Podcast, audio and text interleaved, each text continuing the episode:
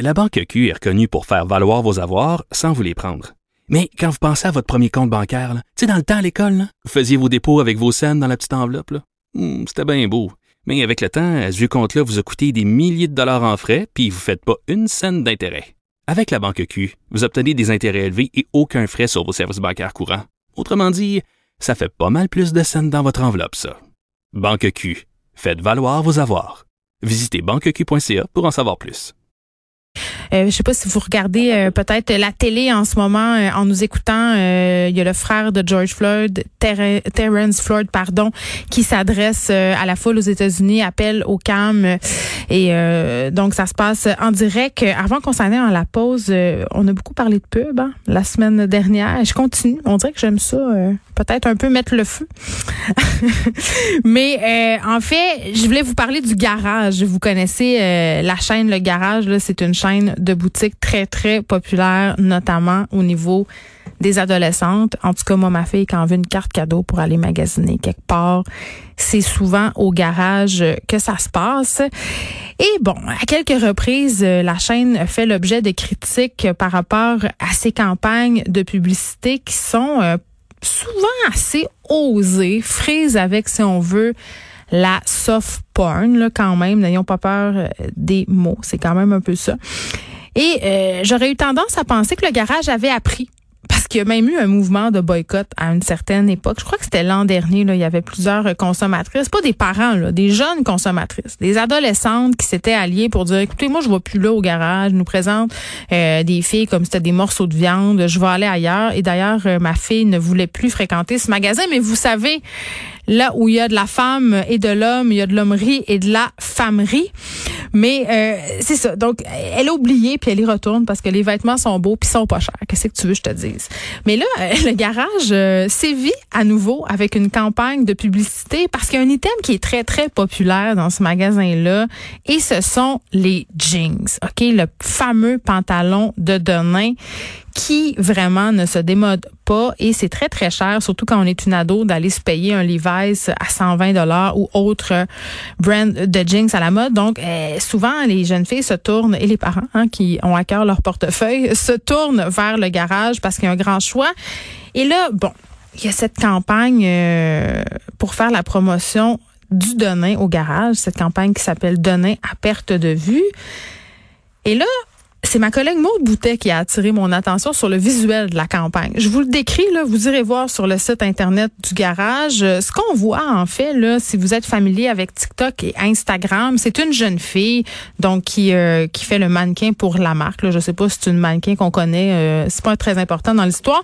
On la voit, elle est vêtue d'une petite camisole noire et d'un jeans euh, serré, déchiré. Jusque-là, pas de problème. C'est la façon dont s'habillent euh, les ados aujourd'hui. Moi, je suis pas l'ayatollah euh, de l'hypersexualisation chez les jeunes filles. J'ai pas vraiment de problème à ce que les jeunes filles montrent de la peau, se mettent des shorts courtes, portent des tubes ou des chandails bedaines. Là, on est en 2020 et je trouve que c'est le temps qu'on arrête de slut-shamer les, ma- les adolescentes et les femmes, euh, qu'on peut s'habiller comme on veut. Là où j'ai un problème, c'est peut-être plus dans l'attitude euh, de la personne qui fait le mannequin dans la campagne. Et c'est quand je dis la personne, c'est pas le mannequin. On lui a demandé de faire ça, elle s'est exécutée. Là, je veux pas jeter le blâme sur elle.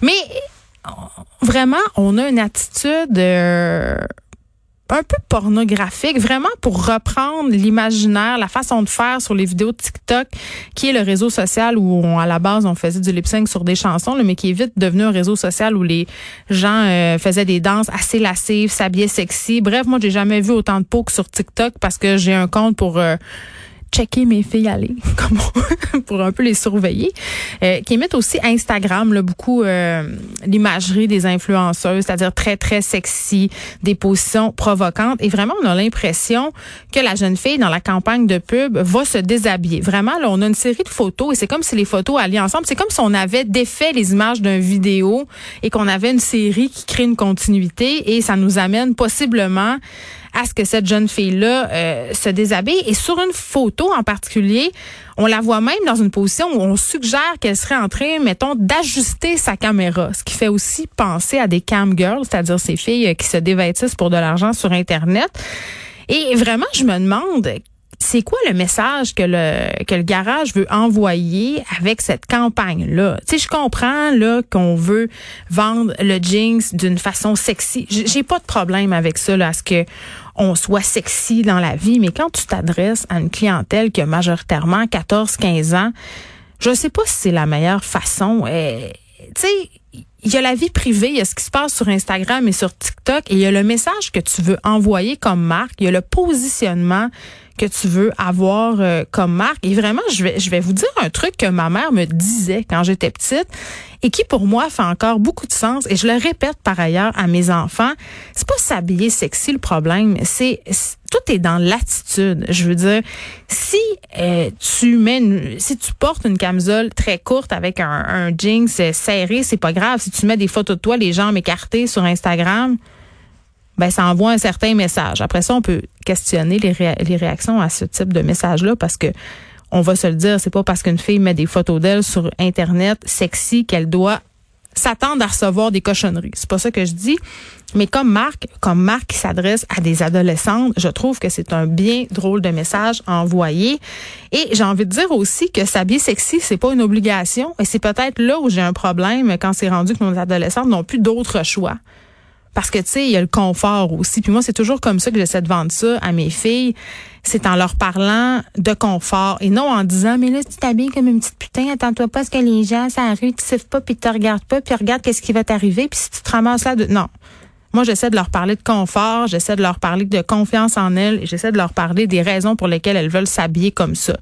Et vraiment, j'avais fait l'exercice, euh, je pense que ça fait deux étés avec ma fille la plus vieille, de chercher une paire de shorts qui, qui arrivait pas euh, ras la fesse.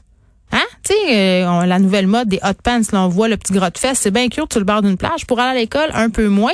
Et c'est pas parce qu'on veut pas attirer l'attention des pauvres garçons qui savent pas se contrôler. Là. C'est juste parce qu'on n'est pas bien là-dedans. Ça te rentre dans le Qu'est-ce que tu veux je te dise? Donc, on n'en voulait pas des shorts qui rentrent dans le C'était impossible à trouver. On avait fait tous les magasins, on a fini par commander un short pour femme trop grand qu'elle portait avec une ceinture parce qu'elle était tout simplement pas à l'aise.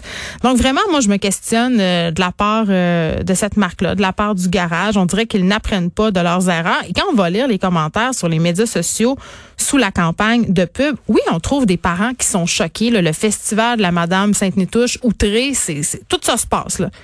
Mais surtout, il y a beaucoup de messages d'adolescentes qui disent hey, moi, ça m'intéresse pas, j'en veux pas des vêtements de même. Puis pourquoi vous me vendez des vêtements en, en, mettant enceinte une jeune fille euh, dans ces positions-là? on se rappelle aussi que c'était eux qui étaient à la base de cette campagne de pub. On avait trois amis qui revenaient. Il y en avait une qui avait l'air bien gelée, sa MDMA, puis ses autres amis qui la soutenaient. toujours un peu... très, très discutable. Très, très discutable. Je pense qu'on qu'on pourrait aller ailleurs.